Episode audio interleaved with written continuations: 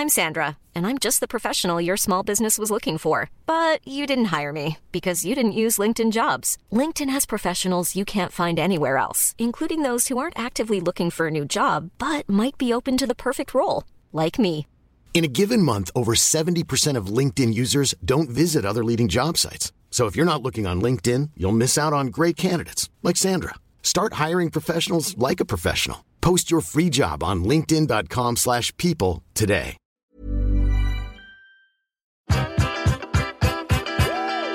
So, hello everyone. Welcome back to the Des Bishop podcast. Soon to be something else because actually, in this episode, it's myself, Steve, and Joanne, which was my real desire moving forward was to do it like this. And now with Zoom calls and everyone getting more and more comfortable with the idea, we finally managed to achieve the trio that I have always wanted. And at the end of this episode, we do have a discussion about commitment moving forward. So in this episode, um, on paper, our, our main theme was what if stand up comedy never returned? Kind of discussing about our fears around the autumn and whether shows will come back or not. So we use that as a jumping board. So we kind of talk about like alternative lives for ourselves. It's a bit of crack, um, a very loose, messy uh, beginning of the episode because I was asked about the, the fostering situation.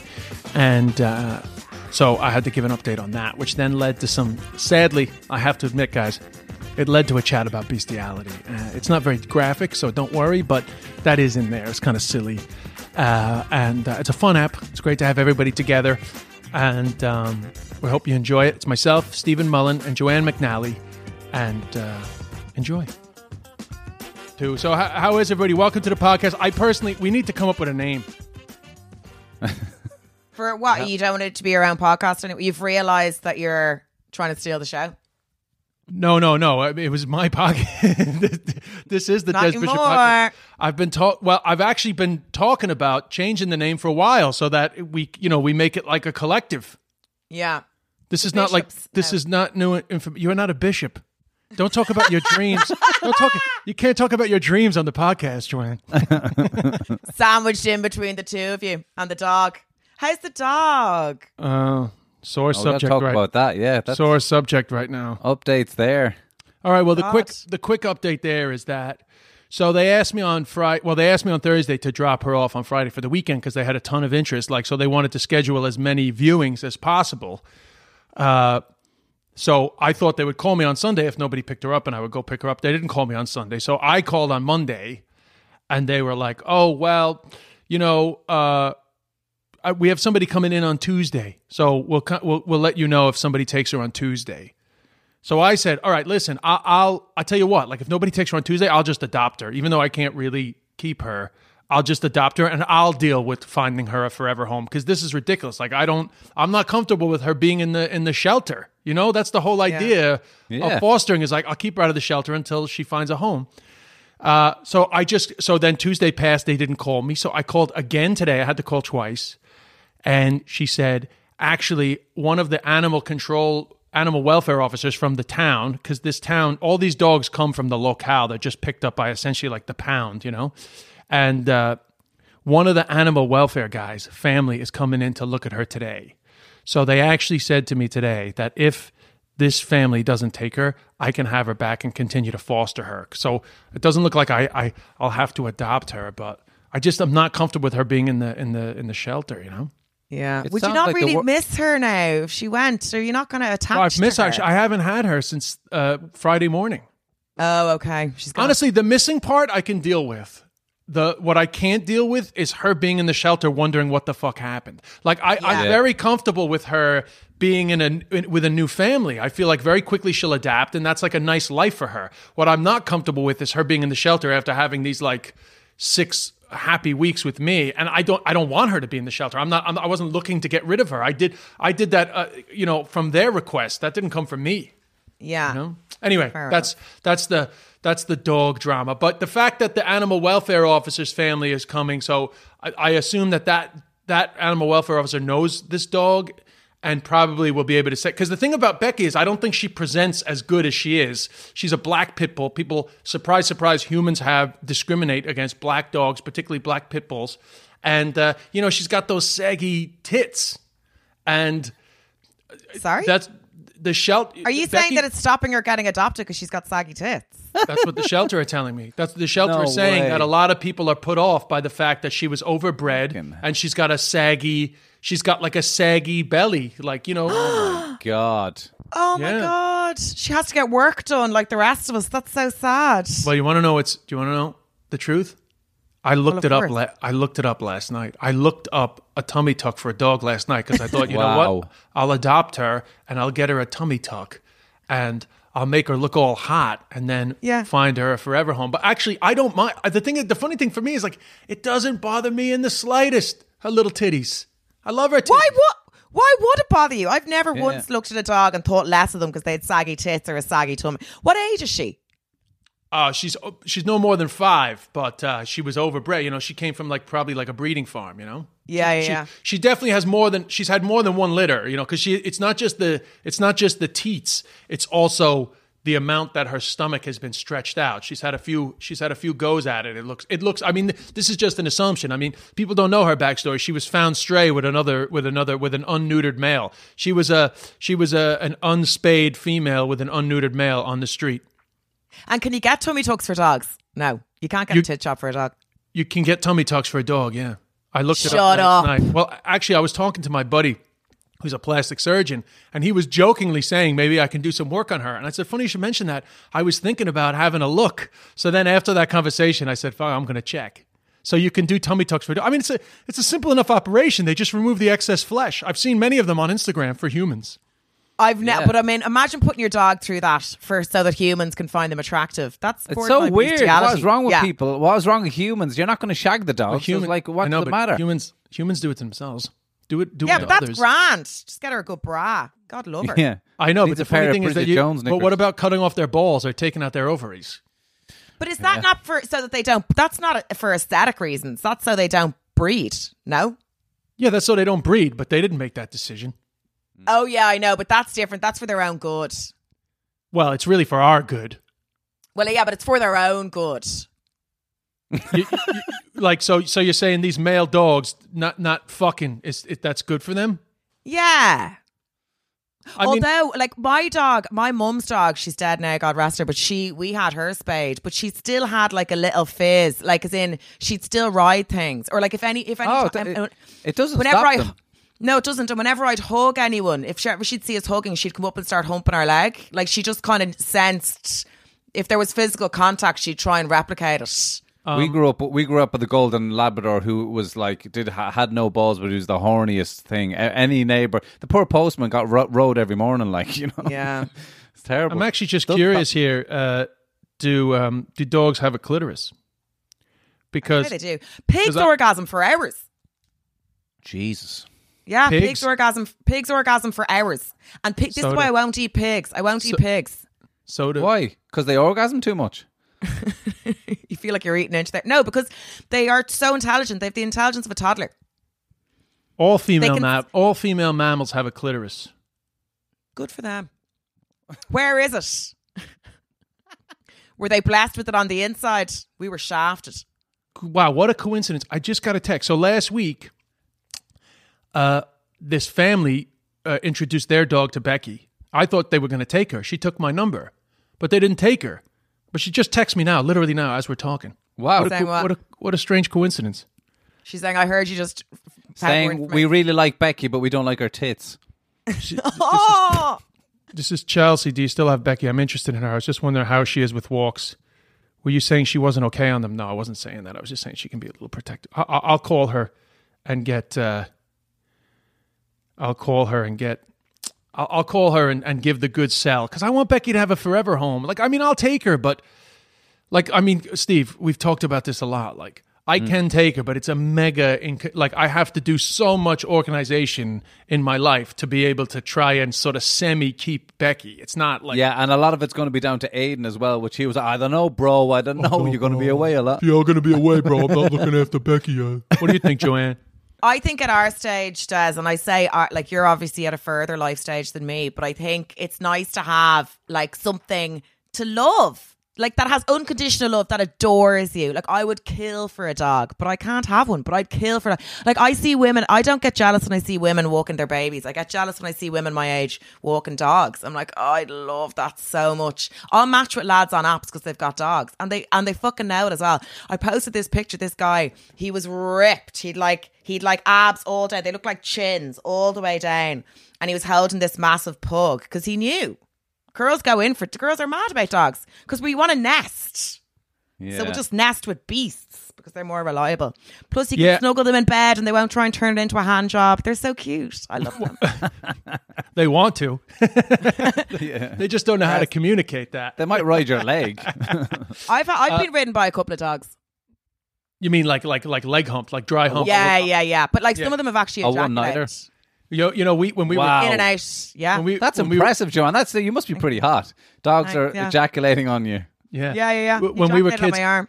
when we were kids, we had uh, tenants in our basement, and uh, after a while, we ended up with this Irish couple, one from Bantry, one from Roscommon, older couple, and uh, they used to look after our dogs whenever we, or and to be honest, one of our dogs absolutely loved them, so one of our dogs used to just go down to them all the time.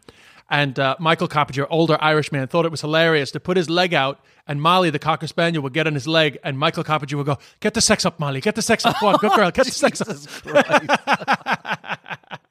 Sure, like I, I mean, we probably won't go into the bestiality chat, but like we all remember that woman in Limerick. God love her. No, I don't I- I remember that. know. That- Joanne reads the Daily Mail. She's got a lot of these stories. That's where I got all my news from. The, the woman in Limerick. So she was she rode her dog, and then she she had um, an internal reaction to its semen, and it killed her. But it was all over the front of the papers. Do you not remember this? Honestly, I, I, I, I, I don't remember. I'm sorry. I missed that one. Couple, couple of years ago, and like I felt so bad for her. Apparently, bestiality is very common, very Oh, yeah. common. Yeah, I, I, I'm, I I used to see a lot of it, a lot of the videos of it when I worked on building sites. Some of the stuff that lads had in their phones was fuck me. Espe- like, there was one, I think it was said it was in Afghanistan, but like just sheep just sitting on the ground, like, and lads behind them going hell for leather, and the sheep just going, yeah. It's just like awful Guys. stuff. Awful. I know, Yeah. sorry, we've gone down a dark bad- That was you, Joanne. sorry, I Fostering know. I thought it was a, a, a lighthearted joke about get the sex up. What the Fuck? Did you ever see the documentary about your man and his horse? No, I've had No. enough of this conversation. to be honest. I'm only kidding. I'm only kidding. And he I'm was- not shutting he was- down. I'm not shutting down anything. he was he was riding the horse and and the documentary maker was like do you think she wants to be ridden as in he was riding it in the irish Sexually. sense and uh, he was like yeah like if she didn't like it she'd run away and they were like he thought he was genuinely in a, in a mutual consensual relationship with this miniature stallion. Like, I mean, people are fucking bunk. But I remember I was learning all about um, this uh, development of manners recently, and I was there. With, there was I was reading about like the first cave that they found that had all these kind of fossils in it and bones, and so that gave them a view of what it was like. I think it's I think it was the monolin, lin, monolithic Monolithic. yeah. And outside the front, there was a huge picture of it was either a woman going down in a line or a line going down in a woman. I can't remember. Anyway, the point is that I was like, people haven't really changed. They've just taken their behavior behind closed doors. We're still all doing the same shit that we were doing then. Now we just do it privately. Anyway, sorry. That's great news about Becky finding a forever home. Yeah, actually, just in, just a final thing on that, just because you reminded me about something else. I was talking to an older neighbor of mine, and he started talking to me about comedy, and he he he likes to listen to you know the stand up that pops up on the Sirius radio over here. You know, there's a lot of like digital radio stations. They just keep playing comedy over and over. And he was like, "Oh yeah, that Nikki Glazer came on." Now he didn't know at the time that I'm like friendly with Nikki, but it's like that Nikki Glazer came on doing a bit about how her dog accidentally like licked her vagina, and you know she did, hated to admit it, but it felt kind of good. And he was like, he found that he he this made him very uncomfortable, you know. And I was Yeah. thinking, well, this is since fucking since the Egyptians. Have you is a heard of friend- Joanne McNally? a friend of mine, a friend of mine's a, a friend of mine's a doctor, and she was saying that uh, she gets a lot of women coming in with like dog meat stuffed up their vaginas, and they're like, the doctor's like, how did that get up there? And they're like, I don't know, just sat on it. And they're like, yeah, I fucking say. dog meat. Oh, Yeah, like dog if, like they were sort of enticing their dog. Why don't they just put peanut butter on their clit? I mean, Jesus Christ. Wow, Dad. yeah, Wow. obviously. That's actually a good idea for a guy, as in Jam- as a woman to put peanut. oh butter yeah, on jam on the knob. I've heard of that one. All right, yeah. Have you? I've never heard jam on the knob. Oh, one- anyway, sorry. again, building sites. yeah, Yeah. just put jam on So, your knob um, and he'll lick it off. But anyway, Yeah, yeah. I, I said it was jam to make myself feel better. Oh, so, so guys, uh, I was um, I've been having some chats, uh, you know, with the with the people that are in charge of my logistics, and uh, we've we're, we're expressing some serious concerns about the autumn. What what are you guys feeling? What's the what's the what's the vibe over there? Well, we're in separate countries, Stephen, aren't we? You're Yes, in Dublin, aren't we you? are. Um, I I've lost all faith. I'd say, to be honest, uh, it'll be next year before. Well, certainly before the tours start happening again. Do you anyway. regret, Joanne? Do you regret uh, postponing the shows uh, in the autumn? Do, do you wish now that you just said 2021? Fuck it.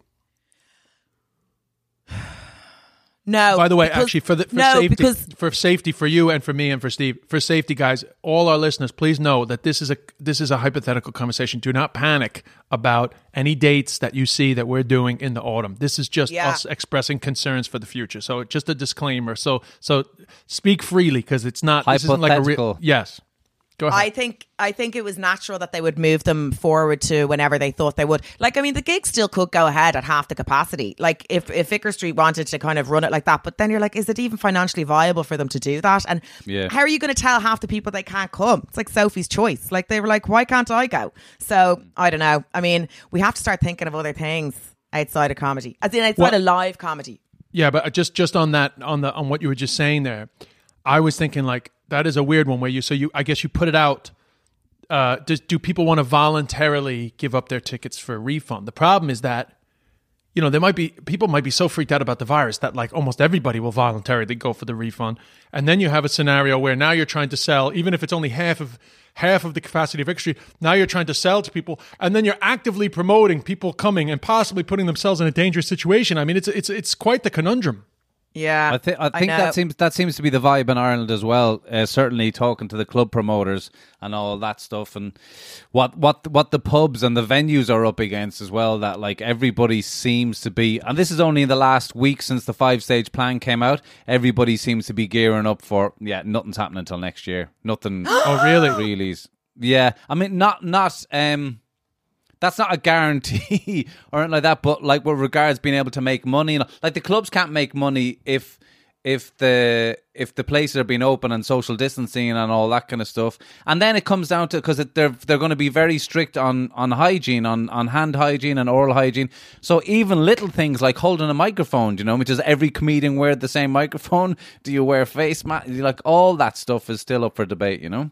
But if they put up the price of the tickets, I think people would be so dying to get out of the house. And I don't mean now, like, I mean for the clubs. I don't mean for tour shows, right? But if you mm. put up the price of the tickets for the club, I think people, I'd pay like, say, 20 quid to go into the Inter instead of seven if it meant I could have a night out. I would do Yeah. that. But I, I, I think that the Inter, I think the Inter could open because you can run the Inter with 25 or 30 people in it, space them out to a decent amount, and still have a good show. Not to mention that it's such a minimal. Even if you, even if you had the unlucky scenario of somebody having COVID in there, mm. like mm. it, you just wouldn't end up with a ton of people getting it. It's such a small amount of people, you know. Yeah. I think the, I think it I think the clubs will kick off again.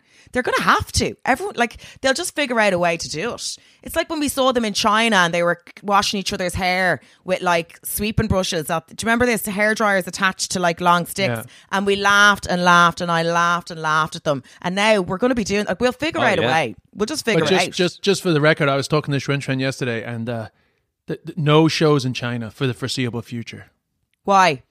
Well, she's an actress, like so. I'm just telling you that they're not they're not allowed to have shows, oh. and they're they're further along the line of you know of being clear of the of the Why virus. can't they just? Why can't they just socially distant? Why can't they just have socially distant shows? well, Like we're we're in a much better position because we're just one person on stage. We're not like a cast of people that have to interact. no, it's We're about the audience. person. It's not about the it's not about the, It's the audience, It's yeah, about yeah. the audience. Oh, I don't know. I don't know why you can't just seat them with the legal two meters. Well, We're gonna have to do something. I know. I just don't think the the two meters thing is going to work. I mean, for for classical music, yeah. For stand up, I mean, you could do it. I mean, I was thinking about this too, because I think I did. We both did the same Sunday. Did you do? You did that Sunday Times thing on how we're getting through quarantine? Did you? Yeah. Yeah. So I w- chatting to that guy. You know, I was saying that like I guess it's kind of a novelty to have been at one of those shows. This like one unique period of time where you were at the social distance show where everybody Yeah. was in like these small pockets, you know? And I mean, I guess there's a novelty factor to that. I was even thinking like we should, you should make a special like the COVID special like so that it's out there forever like that time, you know, it's recorded that show you did where people couldn't be close to each other. But at the same time like it's not the, the problem is that they have to staff it, you know, it just ends up being like a no money proposition. So it's difficult Yes, for yeah. for places to feel like they can survive. And Let's also, not at, pretend. at- Sorry, go on. Also at the moment when the pubs do come back, like obviously the Vintners Association uh, propose have put a proposal into the government so that they can try to open six weeks earlier. So they put different plans in place, and they're trying to push it to earlier than August. But even at that, it's all no live music. There's no. Um, there's no entertainment at all at the at the moment. So even the what we're talking about is still like we don't know when that when they're going to allow bigger gatherings. Like it's four people per ten square meters they're allowing. It it was their proposal in the pubs. It's like Wow. it's weird. I Ta- think- I- table service only. You're not allowed to go to the bar. Like all this kind of stuff. You know. Uh, Oh, God. nuts. Yeah. I'd gig. I'd gig for free. Like if it meant the clubs, if the clubs were opening up, I'd just go around and gig for free because whatever clubs don't like. You're not going to make your living off a club. Well, not in Ireland anyway. Plus, you need to. Pro- I need to get back in the game, or I'm going to forget how to do it.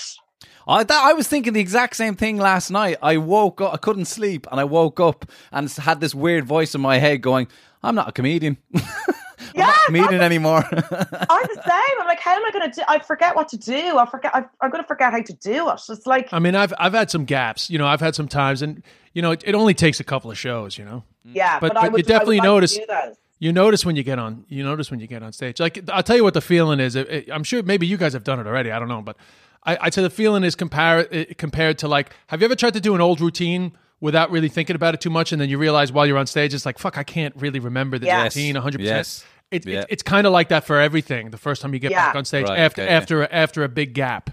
Yeah, you're just kind of talking. Like I've done Yeah. that where I've forgotten punchlines and forgotten setups and all. It's going to be like that.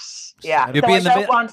You'd be in the middle of a routine going, why, why, why am I talking about this? Why did I write this? Why did I? Yeah, happens You've all lost all performance ability. Yeah, Yeah. that's what I'm saying. Like gig for free. Steve Yeah. knows about the Steve knows about the pain of uh, having a massive callback in your show and forgetting to fucking set up the original thing that the callback Oh. responds to. You were way too harsh on yourself on that. Fucking hell!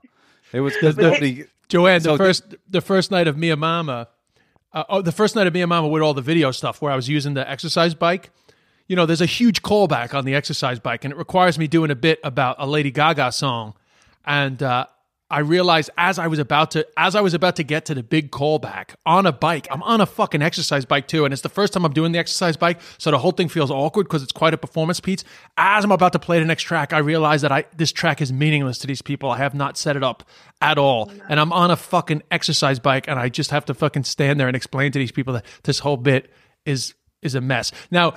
It was You funny, were the so mess- heartbroken. But I felt bad. You were so. heart- You could see in the moment up there. He was so heartbroken. He was like, "Fuck, fuck it." I felt like and you could see it was just so genuinely. God damn it! Like he was gutted. But Fucking it, it was my dead alright, Now, mother. you see, you'll never do it again. That's the great thing. Like I always have to fuck something up to get it right. Always. Mm. I've never just gotten something right in the first go. I always have to fuck it up, and then I'll never get it wrong again. Yeah, I know. I I, say that- that. I I say did that, that- about every. I say that about every relationship I've ever been. in. Yeah, you can apply it to them as well. You can apply it to everything. But some people just they just know, like they know not to do certain things, or they just they never. I I don't. Like I fuck up everything, and then I don't fuck it up again. Yeah, no, I I, fuck up everything once. I, I agree. Steve, were you saying something there? Well, I, I did it in, in my first hour, Son of a Preacher Man, and there's whole there's a, a big funny bit, but it's like I'm trying to keep it like where I end up in a psychiatric ward. You know what I mean? I'm having a conversation with a doctor and blah blah and all that kind of stuff, and it's kind of the thing of the show. But it was it wasn't until after the fucking show was done and everything, and I'd done the show at this stage now twenty times at least, and it was it was in it was in another festival, and I forgot the whole psychiatric ward bit, like, and didn't think anything of it until like even after the show, until somebody said it to me afterwards. What happened about going to the hospital? I just forgot the whole bit. Just Yeah. going on about other stuff and blah blah blah. You lose all sense of like I you lose all sense of time. Like I remember I've been booked to do like 20 minutes. I was booked to do a 20 and um they flashed me or I thought they flashed me and I came off and I've been only on for 7 and someone was tra- someone was actually taking a photo of me and the promoter Oh, was really pissed. He was really pissed off and I was like shit I just I just assumed like cuz you just you don't have You any lose I don't of have any time. Yeah. lose complete track of time. In the same way, I was booked to do a five minute, and I did twenty five, and I've never been able to go back to that club since. Yeah, you told me that story. That was very funny. Very bad, very Terms- bad. Your man couldn't look. Her, her me trial the was a five minute thing, and she did twenty five. I did twenty five minutes. Oh, Like, man. rude. That is like rude. oh, It's the so worst. The worst- The- Ah, It's the biggest no go no do thing in comedy. like, yeah, Right, literally the worst. The worst thing you can do. Like it's the worst yeah, thing. I know. I know.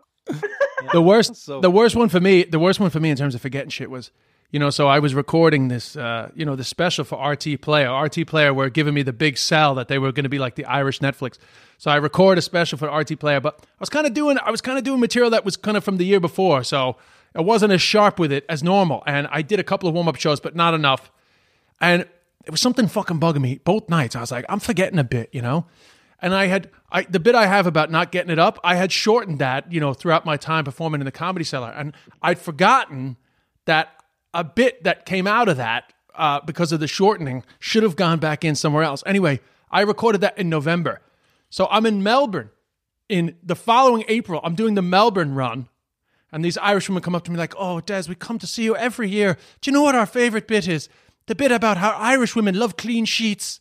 It's fucking five months later, I was like, "Fucking, that's the bit." that is, Yes. and it had completely gone out of my head. Sit like it never even. There was never a time doing a bit where I was like, "Oh, the sheets bit, I forgot about that." Until those women said it. So do you like? Do you know the way I remember watching a documentary with Joan Rivers, and she had every joke written down and mm. filed in a particular. I I don't. that, I yeah. I've no record of my stuff. Like and it's there's bits and bobs written down. Then some stuff happens on stage. Some stuff I've said once and I'll never say again because I'll never remember it. I do record bits now because I'm well at the time I was trying to write a show, but like. Half the, I could have written half an hour's material. I don't even know I've done it. As in, like She- it's just she- gone. She's from a different school of like comedy. Is where like very joke joke tellies. Like she's Yeah. up and she, she's telling jokes. Like um, this is what I do. I tell jokes and like I don't even think she think she's from that far back a period. But like back in the music hall days and in the UK, there was like every there was like a whole bunch of jokes that everybody told. You know, it didn't. You know, Yeah. Joanne could tell the same jokes that I told. And what they did uh, when you would go around the clubs on a night was they'd have a blackboard with chalk and they'd cross off the jokes that had been told that night so there's no doubling over. No way. yeah. I've seen. I said there was a joke. I've seen a couple of like fat comics say a joke if someone calls them fat because in the UK they love an L heckle over here. Like they'll shout Oh, yeah. stuff out, and um, the joke is yeah, because every time I fuck your mother, I eat a skittle, and everyone Oh, goes. she gives me bits. She gives me bits. Yeah. yeah. I mean, Yeah, apparently yeah. Ross Noble said it first, but who knows? You know. Yeah. but yeah. It, it gets it gets attributed to Ross Noble as an early sayer of that heckle retort. Okay. Do Amer- are America are American audiences heckly?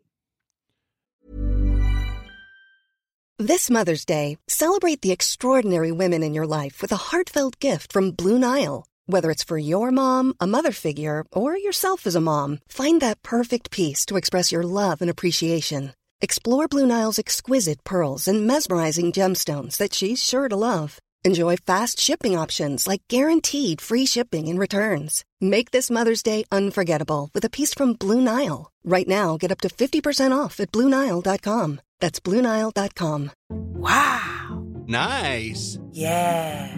What you're hearing are the sounds of people everywhere putting on Bombas socks, underwear, and t-shirts made from absurdly soft materials that feel like plush clouds.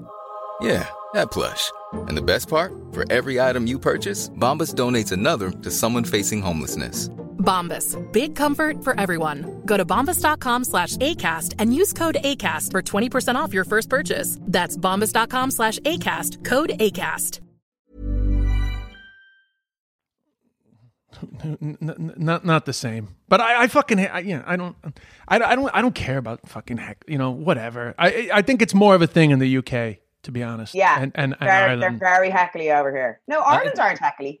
Not really. And in the UK, there's it feels like there's a different vibe in the club there. That certain clubs or certain towns are very much still from the working class men club, men's club vibe kind of a thing.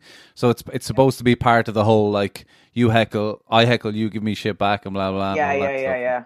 I mean, there's less tolerance for it in, in a lot of the American clubs. They like they kind of they kind of crack down on it pretty quick. Like somebody starts heckling, they kind of, especially in the comedy style, it's like you shout out, they're over to you straight away. Like one warning, second warning, you're out. They don't care. Out. You know, because there's like a waiting list of 100 people outside trying to get in. It's like, you want to Yes. be an asshole, good luck. Don't Get ruin the show. Yeah. Yeah, yeah. You know, and then you'll see people complaining and like the Yelp reviews. Oh, you know, we were just having fun and we got kicked out. It's like, well, you know, you were having fun at the expense of everybody else's fun, so get the fuck out. Yeah. Yeah, they're very they're they're tough on that. But yeah, in terms of Joan Rivers, like, she just had gag gag, so it's important to just write those jokes down. You know, especially when you're happy about the order. I mean, it is a good exercise to write out your routines. I just lazily often don't. But anytime that I I'm forced to, like some some TV thing says, oh, we need we need the transcript of the five minute bit that you're doing. I always actually I always get a bit of a benefit of the exercise of writing it out because when you write things out, you tend to economize with language more, and then Yeah. that actual economy of language is better for the bit. Yeah. I did I've that with my only- with my first hour. I, I transcribed it after I had it up and running because then I was able to look at it a bit more analytically and put more bits in and change around and all that kind of stuff. But if I start off with the script, which you kind of do, Joanne, don't you? I can't start off with the Yeah. kind of words on the page at the start. You start like that, don't you? Yeah, I can't think on my feet. Yes, you can I think on your feet, Joanne. That's I just like a, but you're doing it right now. You're thinking on your feet Yeah. right now. I did my pre-planned everything I'm saying No, here. Oh, Joanne, you have to you have to you have to stop separating the the your own natural abilities with what happens on stage. But I don't have like some people go, oh, I just go up with an idea and then I just work it out up there. I don't. Like I know what I'm going to say when I get up there, and then I'll tag bits on as I go, depending on what they're laughing at. But I'll have my punch, like I'll have my jokes. Well, when I'm working on new material, I just get up on stage with an idea and I Yeah, Yeah, yeah, he does you're- all the time. That's me. one of. He's not. That's yeah. Des goes up and does, I got this idea. 30 minutes later, it's like, yeah, I've got a few bits there. You know? No, no, no. an hour but- show. Just No, kicking but, that- no, but up most there. of that's just vibe. Most of that's just vibe. But within the vibe, you get a few bits. But I don't think I don't think that's how you come up with like the gags. But I think that's how you find out uh, where a bit might be going. You know? Yeah, Yeah. yeah. You were very good with me when we were working together, Des, like of kind of pushing me to kind of go, Have you tried that out yet? Have you tried that idea out? Or, or blah, blah. And you'd make me do it like before. And it's like, just go fucking do it, try it out. And, and then I, I actually built through tour, touring with you, I got like a brand a new 15, 20 minutes, like, you know, just from trying bits out and tagging and tagging and tagging, like, and it was Yeah, just trying something new every night. The, the the the sneaky trick with that is. You tell your openers to fucking start trying out bits so they don't I fucking know, kill yeah. too hard. I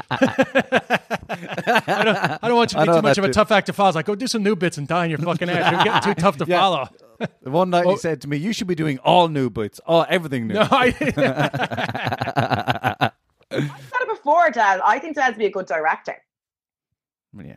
of comedy. Like, script A lot of editor. good I- I- comedians. Yeah, yeah. It's just it's just an it's just an external observation thing, you know. But I do think that I like know, but it's your you're good at.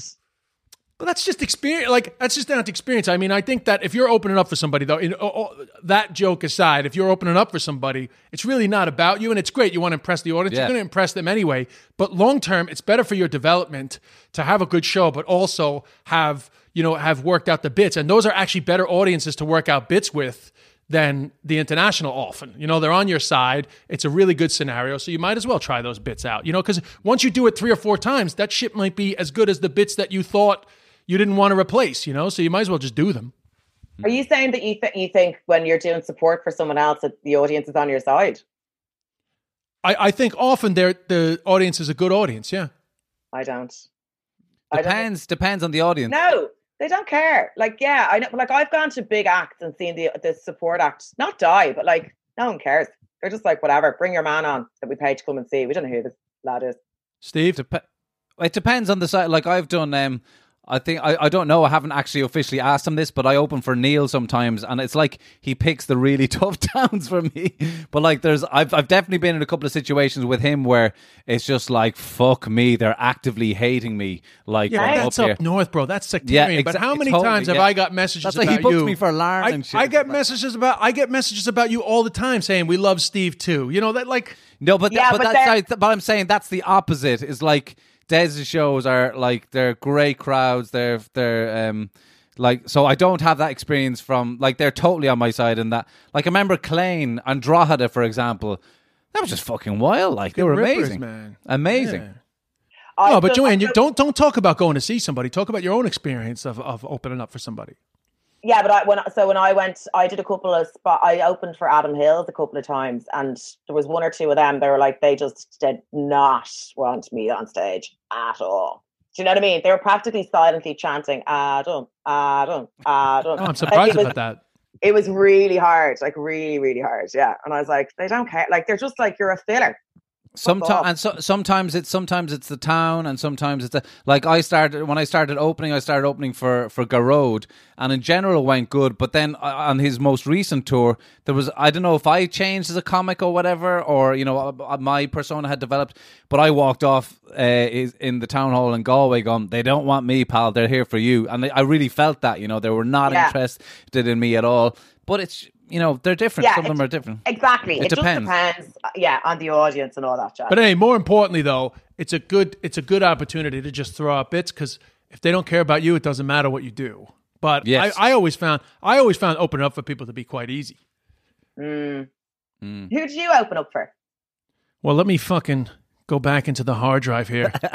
I opened up for Tommy. That didn't that didn't last very long. Ah, Tommy. Well, he doesn't really take supports, does he? He does like he does when he's building up a show, and then when he does for a period yeah yeah seven hours, he like goes out on the road himself. yeah No, no, no. He always has supports. Actually, He doesn't. he does. Wait, he he at always the has beginning some- of his tour because in his last tour then later on he was just he was doing two halves Yeah. Oh yeah, I mean, the way it is now. Two halves. yeah. I used to do are. two halves. Uh, to be honest, I stopped doing two halves because it got I just got bored. Two halves is a lot. Like yeah you know, whatever. I It opened feels up for like too Lewis long a Black. I opened up for a lot of guys from you know back in the day, but it, like, it was a, it was it was a long time ago. Nobody really liked me opening up for them, to be honest with you. I didn't trying to last. say you're too good. You just Well, well, trying to say that. it's not it's, Too I'm handsome. actually Want to not- finish it for you? I'm actually not saying I'm too good, but I'm actually like I'm too high energy. So a lot of guys, they just you know, if you whip it up too much, that can they can that can put them off. You know. Yeah, of course, absolutely. Like, uh, do you know when sometimes you see, um, someone was saying to me, I'm not going to say who it was, that his support was really good, and then he'd say, "I'm going to go now," and everyone's like, "No, don't go." Oh, that that. But I don't like that. I don't. If a fucking support says like I'm gonna go, you know, I if a support sort of whips it up too much, I don't like that either. You know. And then they're like, "Oh, look, I have to go," and I was like, "Boo!" Yeah. So your mom was like, "I just didn't book him anymore." I Yeah, always, yeah, I kind of a always, I always close it by saying you've got an amazing show coming up. That's what I always like to say because because then you're building, you're you're kind of you're doing your job. I think no, Yeah. you, you got Yeah, to but the truth is that once you become, once you start ripping it to the point where the headliner is thinking like, Jesus, he's becoming a tough, he or she is becoming a tough act to follow. That's a good thing, you know. That's like a, that's a scenario where you, uh you know, you're you're heading towards being a headliner yourself, like you know. Yeah, totally. So anyway, Lovely. Steve, you were saying on the on the WhatsApp there that you you wanted to uh talk. Well, about, I thought I thought it would be good fun because obviously we're still like we were talk, talking hypothetically about um you know returning the autumn or will it be next year or whatever like that, and obviously it would be our worst nightmare. But if comedy never came back, I was wondering what would the three of us do because we're we're comedians, but there's loads of people out there that are definitely you know going shit. What am I going to do? My job isn't going to come back. You know, um, so I was because I'm I'm definitely in that in that in that space of kind of like going, yeah, geez, what, what am I going to do for the rest of this year? You know, what am I going to, you know, it's a it's a. Well, long do you mean time. this? Do you mean this conversation to be like, what if stand-up comedy as a career completely disappeared forever? Yeah, just hypothetically, hypothetically. Well, I mean, it's similar to the question of what would you have done if you didn't get into comedy, which you get asked a lot. You know. I suppose. However, this is a little bit different because you've experienced something oh, right. So, so this is cool or whatever is like this that. is when it's taken from you. It's been taken away from you. Yeah, exactly. Like for example, I I remember thinking this time. La- I think a few months ago, walking down the street, and uh, I can't remember why it came up in my head, but I, maybe I was thinking about a friend who was working for somebody. But I had this huge realization in my head, going, "I'm never going to work for anybody else again." Yeah, regardless of if comedy get doesn't used happen. Like no one is telling me what to do. Fuck that. you know what I mean? I just wouldn't be able to do that again. You know, not that I was very good at it anyway when I worked for other people, but in general, like I had a boss. He he always taught me the trick with me was to ask me to do something he could never tell me because I just would not do it. So what are you going to do now? what, am I going to do? do? Yeah, what would you do? Um, it's a it's it's a good. que- I mean, I've thought about all sorts of things down the years and gotten involved and all. I probably would end up Like I, everything from being genuinely, I'm not joking, thinking of being a cobbler, right? To uh, What is sign- a cobbler? Cobbler, What, what is a cobbler Dude. again? Fixing Like, shoes. Yeah, yeah, fixing and making shoes and all that kind of stuff. Um, because I'm I'm I'm good at my hands. Like I used to be a carpenter, like so I, I I'm good at making stuff and all that. I thought about eh, like I've worked in the food in the cooking game and restaurant game and all that. Not but a good even- game. Similar problems. yeah, yeah, yeah, exactly. Because there's no work in that now. Um, so I would, uh, I would either end up in. I, I wanted to be a sign painter at one point. That's a thing now. Again, I become again where you Like a you paint. Designer. No, uh, you you paint shop fronts. So You're like not you know, exactly picking careers with a lot of work in them, Stephen. no, I know. Like I'm just. I'm um, or You're else from one dead profession to another. To I be know. honest. I- no, that's on the up. That's on the. That, there's major money in that at the moment. Really? There's, what? There's t- sign painting. Oh yeah. I'm telling you. Yeah. Anyway, and then what's the other one? Oh yeah, What a friend you- of mine made made a peanut ryu. So I'd probably make a sauce that would go really big, and Tesco would buy it and make a lot of money like that. Yeah. Are you high? Just thinking about this. Are you actually high? So, ma- so Joanne, many what, of what, my- Joanne, what were you? I know, What were you? I know so many guys that were just baristas, right? Came up with coffee concepts, sold a cold brew to Tesco. They're fucking minted. They just used to make Really? coffee. Yeah, Oh, well, ah, cold man. brew. Cold brew was a cold takeoff. brew, cold brew, minted. But Joanne, what were you? Uh, What were you just before you got into comedy? I know you had some life issues, but were you seeing yourself? Were you seeing yourself as you were in marketing, right? PR, public PR. relations. Yeah. So I'd I just left P- public relations because of my life issues, and I was starting to write, starting to write. So I would I would probably write. I don't know what I would write. Like I sent in this publisher was on to me recently. He was like, "Send me a book pitch. I'd like I'd like to commission it. If you give me an idea, I'll I'll, get, I'll commission it if it's any good." Oh, that's cool. Like- I sent him like 40 pages of this idea, of this pitch, and he was like, I don't know what the fuck that is.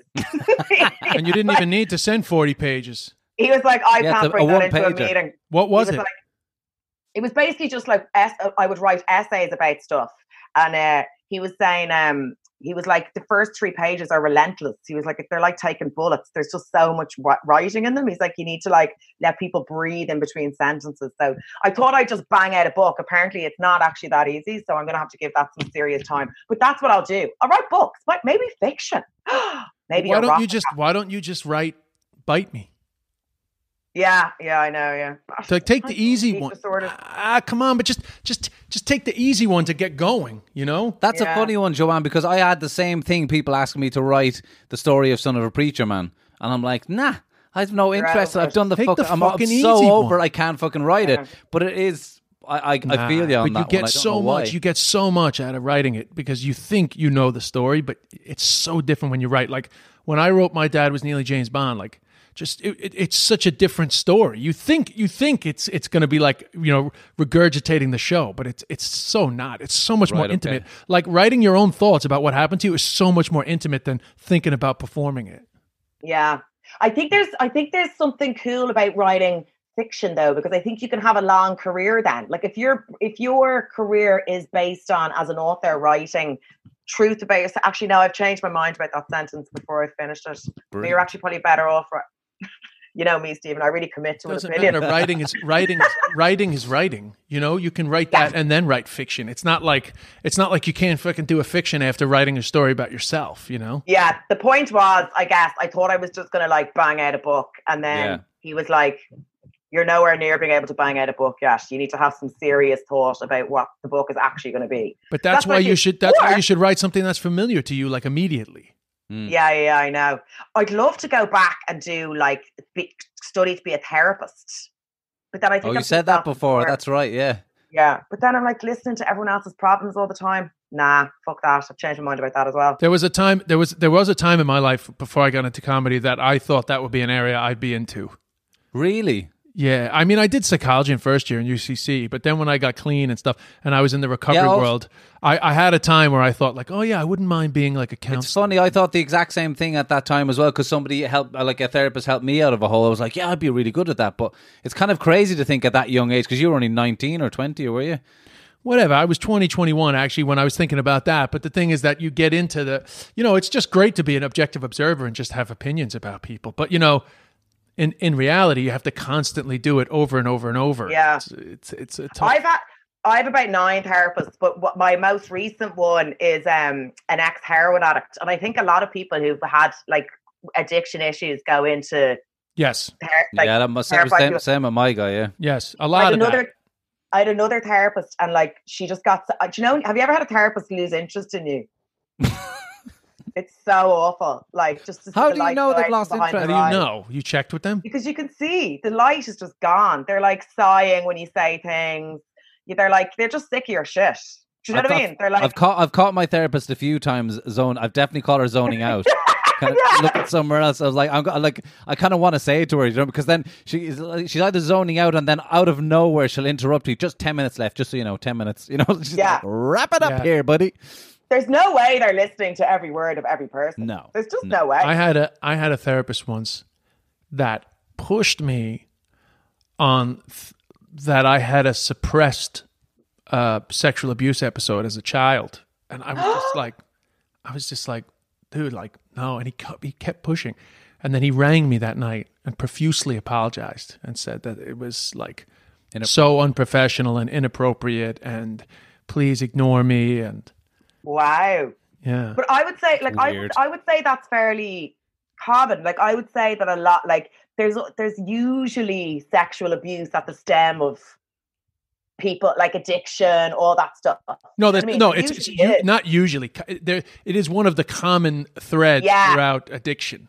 You know. Yeah, yeah, That- yeah, yeah, there, yeah. There is a lot of that. You know. Did you start questioning it? Were you like, "Fuck, maybe I"? I was? actually didn't. I, I I actually didn't because it was just like it was just like so. Uh, you know, I was just like, nah. nah.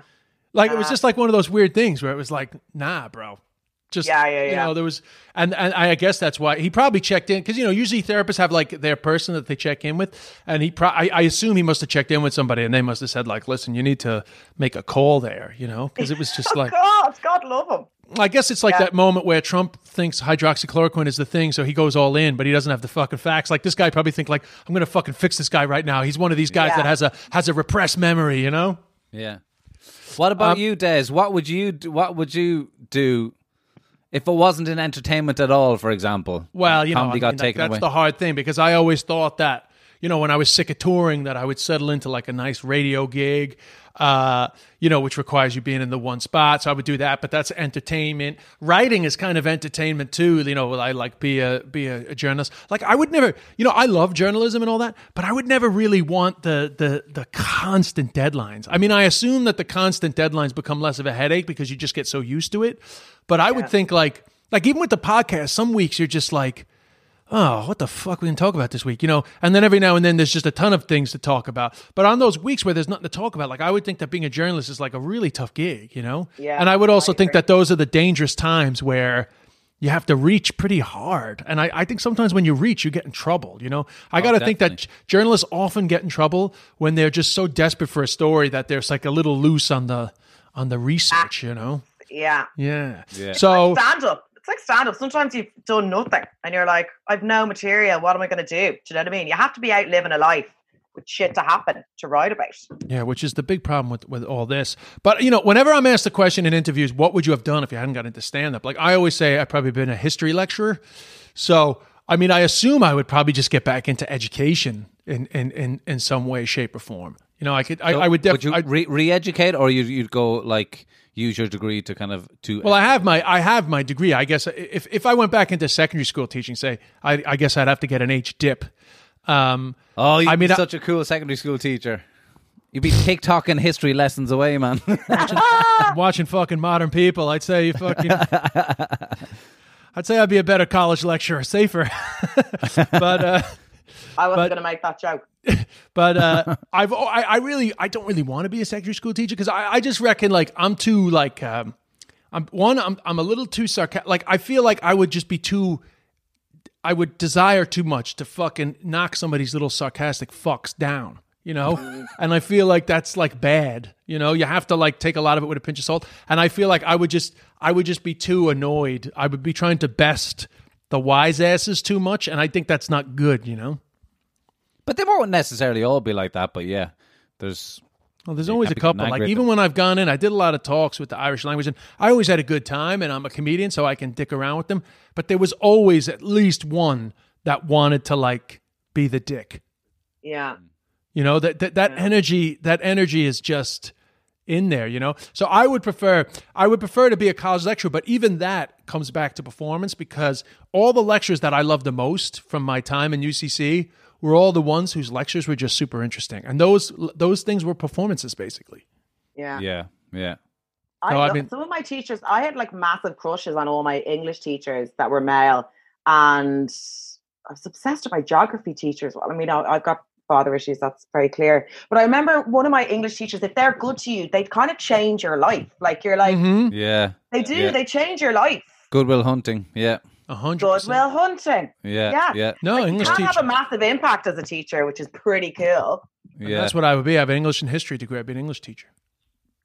Nice. Yeah. I did it. I wrote a book. You know, I wrote the book about my dad. I dedicated it to my family and to Mr. Passione, this English teacher from the year that I flunked out of school in St. Francis Prep.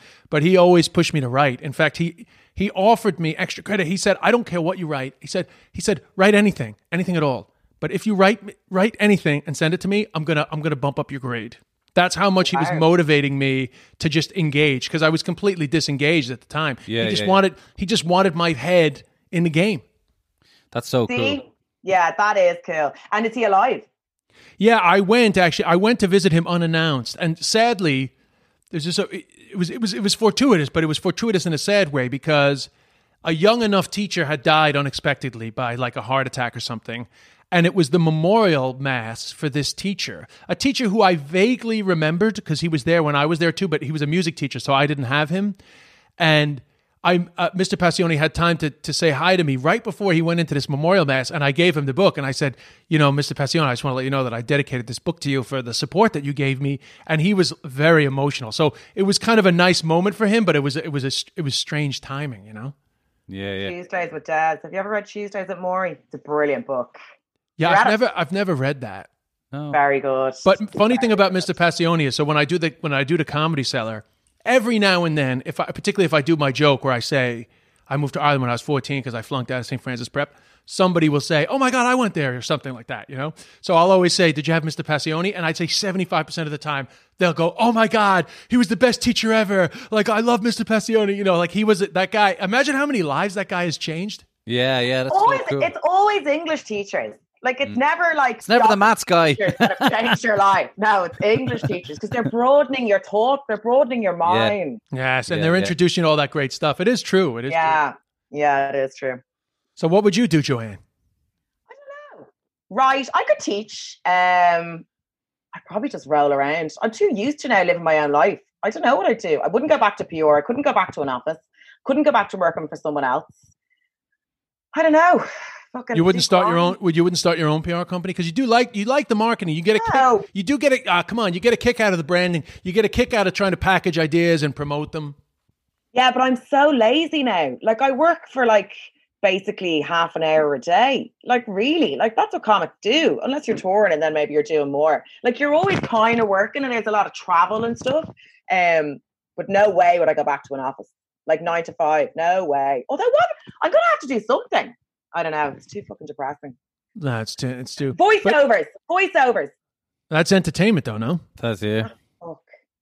No, but you but you're saying if stand up comedy goes, I could do voiceovers. no, but he he he he gave me more I- of a I'm- restriction. I'm, I'm kind of yeah. I'm kind of more going like we could all do. Like I just got offered a film part today, for example, but that wouldn't count. oh, as acting, sorry, do you know I Steve. mean? Is that what this So- conversation's about? So you can fucking let us know. What?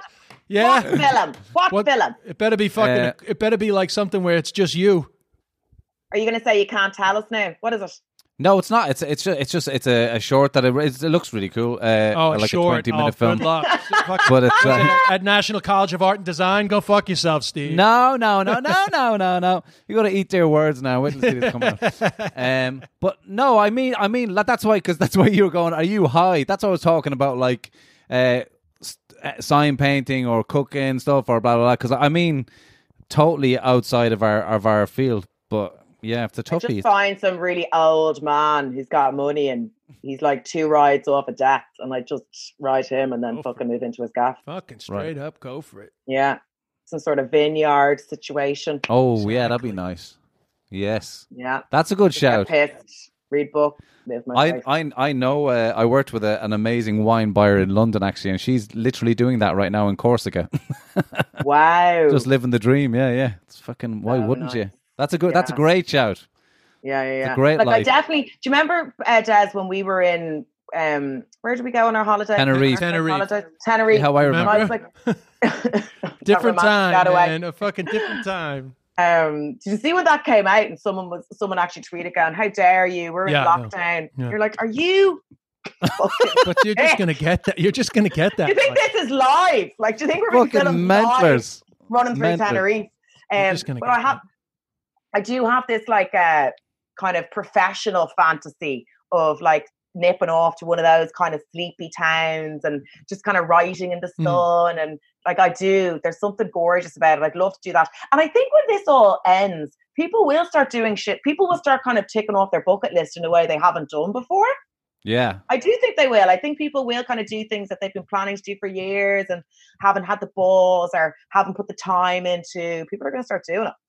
Totally. I and they're agree. already. By the way, I it, have the same fantasy, Joanne. I've always had that fantasy of writing in like a Portuguese town. Didn't you do it though? No, I wrote my, the book about my dad literally where I'm sitting right now. Like I literally couldn't be more in the spot that I wrote the Wow. book about my dad. I'm literally I in the same that- seat. I thought you had done. I thought you had. I thought you'd kind of got. We were talking about going on holidays on your own, and had you not been away on your own? I've been away on my own many times, but it wasn't like a Yeah. it wasn't a it wasn't a, a writing trip or anything like that. Yeah, yeah, yeah. I have this kind of Shirley Valentine forward slash Nora Ephron fantasy. Um, I, it's a good fantasy. Yeah. yeah, It's a good. great Great fantasy. And you meet. I'd probably go for three months and come back with the length of a Facebook post, and the whole thing would be an absolute waste of time. But I'd give it a shot. That's like Kevin, uh, you know the the amazing novelist Kevin Barry. He tells the story of like when he first started writing, and he said he was going to write the first novel. He bought a caravan, went down to the west of Cork, and locked himself in there. He's like for six months to write the book, and he was like the worst pile of shite ever. So Yeah, to go back I to journalism for a few years, and then and then build it. But you got to get that shite out of you. exactly. Yeah, you got to write the shit book first. Exactly. Like I remember Joseph O'Connor, who wrote Star of the Sea. He Mm. was like, I wasn't born being able to write Star of the Sea. I had to write Yeah. a load of shit before I was Yeah. able to write Star of the And Sea. I Like fucking anything. Loved Star of the Sea. That that I've book never was read it. Uh, it's just for me. I, I'm not recommending it to you personally, but for me, it's the perfect book. History and a great narrative all thrown together with the Irish history part of it. It's fucking brilliant, and it's just a great murder mystery. I mean, that is like that is a that is a, a good pandemic read. No What's the, spoilers. what stage? I've- What stage No, of no Irish spoiler at all. that? No. What stage of Irish history is it set in? The famine. Okay. The whole Love thing takes place on a famine ship. That's the the ship is called Ah. the Star of the Sea. Wow. Interesting. Fucking great. moment- it's a great read. I'm reading The Choice. A friend of mine told me it'll change my life, so I've started that. And next in line is Normal People because then I could watch the show. Even I though know. this is the first time that people have said to me, "Skip the book," and that's no shade on the book, but they're like, "The TV show is just so good." Yeah. Now, I was actually going to say that our homework, because we've got to wrap it up, but our homework is to watch Normal People. That's funny. Like, that's Okay. literally what I was going to say at the end. Now, here's the thing. I was going to read the book first and then watch it, but then I was like, no, fuck it. I got to watch this because it's like, it's now, isn't it? Like, I want to talk Yeah. about it now. Yeah. But then, funnily enough, I was talking to Sophie, your flatmate, because she was messaging me saying, like, oh my God, you have to watch it. She's quite obsessed with it, right? Mm. So after watching four episodes last night, I talked to Sophie this morning, and her experience of the series and my experience of the series are very different. And I think partially it's because she read the book. Now, I would think from the way she talks about it that it's better to read the book than watch it. But at the same time, people seem to be watching and get a lot out of it. I'm Yeah. like, I have I have so many thoughts about it. I can't wait to watch the rest and then talk about it. I mean, there's a lot going on. Not to mention Yeah. not to mention that Sarah Greene plays the fucking 17 year old's mother. Sarah she's Greene, younger. isn't she? She's younger than me, bro. It's making me very. She gets away with that, yeah, my, yeah. Massively. It's making That's me acting. Uncomfortable. That's acting, Des. I'm acting like no, that's getting that's getting old. No, no, she's she's not playing young. She's playing the mother of a 17 year old. And she's Sarah Greene is still young though. I know, but she's No, she's fucking not. younger than me, and she's playing a She's older fucking than you, of Joanne. a 17 year old. She's older than you. No, she's not. Yeah, she is. Sarah Greene. Sarah Greene opened up once a charity gig I did in Cork. She fucking sang on stage. She was 17 years old. Now she's playing the fucking mother of a 17 year old. That is like that's a moment in life where Full you're like, circle, good bro. fuck. Yeah, yeah, I've gotten old, man. You got an old Damn Des. God damn it, yo. Anyway, guys, that was great fun. It's pretty easy when it's just the three of us, I have to say. Yeah, it's grand. We got to think of a name. I'm not saying if we get a name, I'm not saying that everybody has to be obligated to be here all the time, but if we think of it as a collective, I'll take the responsibility of always being there. And and and Such a teacher. I still Joanne and friends. and then I can swap views in and out or whatever, but Des will still have to do all the editing. Oh, you you, you want to take it over? You you won't because you won't you won't want to do it every week. no, I want to do it every week now. No, no, I'm happy to I'm happy to just be there all the time. And like when the pandemic is over, I'm happy to go back to like once a week. But I also don't think that everybody has to feel obligated once a week. But at the What I same like to- time, I would like it to be like whatever it is with Des, Joanne, and Steve. But that does require a little bit of a commitment. You don't have to do that commitment on air, but it does require a little bit of a I'm going to be there pretty regularly. Yeah, Let's ask like, the li- ask the listeners what, what they'd like to call it. Fizzy Yeah, did we not do that already?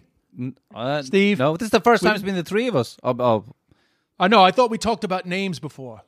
We did slightly, but we should get the listeners to send in their suggestions, their ideas for the name of the show. Yeah. Three amigos, but we're not gay. Amigos. Yeah, and you can't pick anything too But we're not Irish. You can't pick anything too Irish because people, you know, people don't get it then, you know. And you, I'd like it. amigos. Is that not Spanish?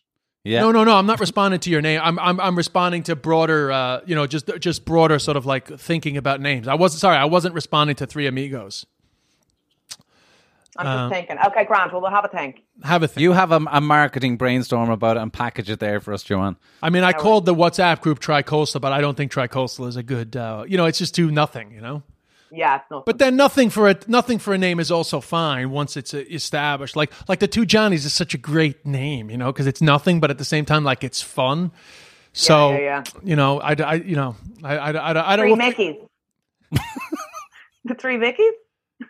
well, there's where's Take the those third? cunts down.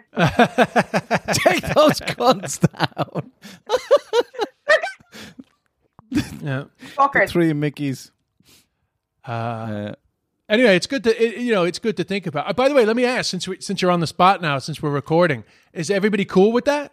Does does everybody want that? Yeah, I'll do that. yeah, I'll do that. Yeah.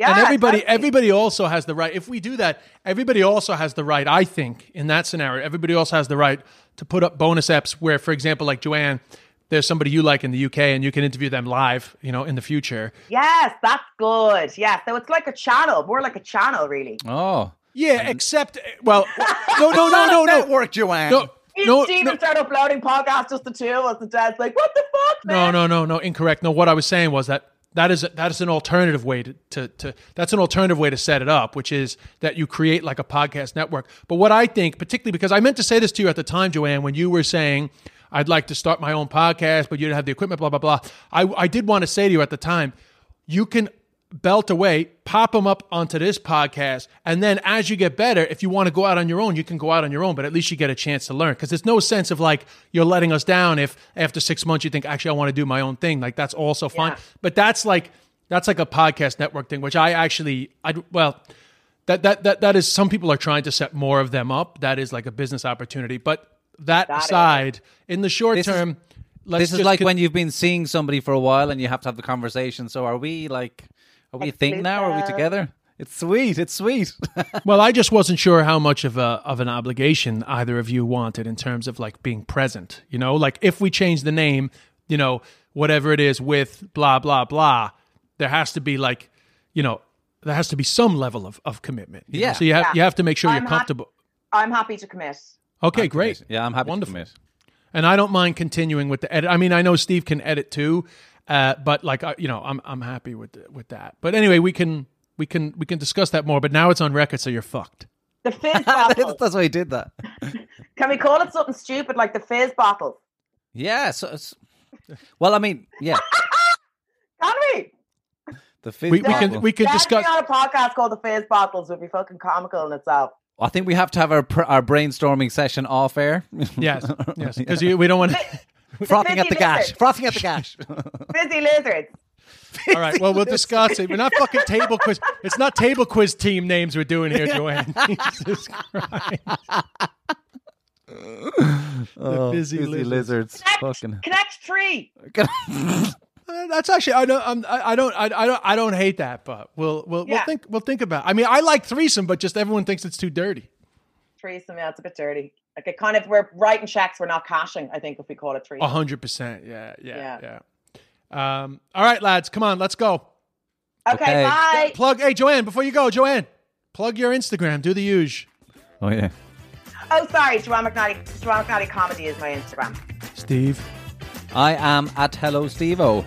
And and don't forget about the Hello Hello Steve podcast, which Hello is becoming Steve-O part of our new uh, becoming part of our new network. Bloody Yeah, hell! It's a n- new episode out today. Tupac is alive. It's true. Anyway. Uh, and I'm at Des Bishop, and uh, we'll, we'll we'll we'll see you guys the next time. Thanks, lads. You guys can head off. I'm going to you do a quick intro. I'm going to do a quick See you intro on later. the camera. Bye. Peace. Bye.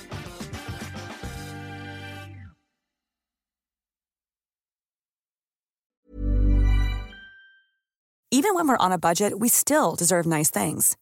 Quince is a place to scoop up stunning high-end goods for 50 to 80% less than similar brands. They have buttery soft cashmere sweaters starting at $50, luxurious Italian leather bags, and so much more. Plus, Quince only works with factories that use safe, ethical, and responsible manufacturing. Get the high-end goods you'll love without the high price tag with Quince. Go to quince.com slash style for free shipping and 365-day returns.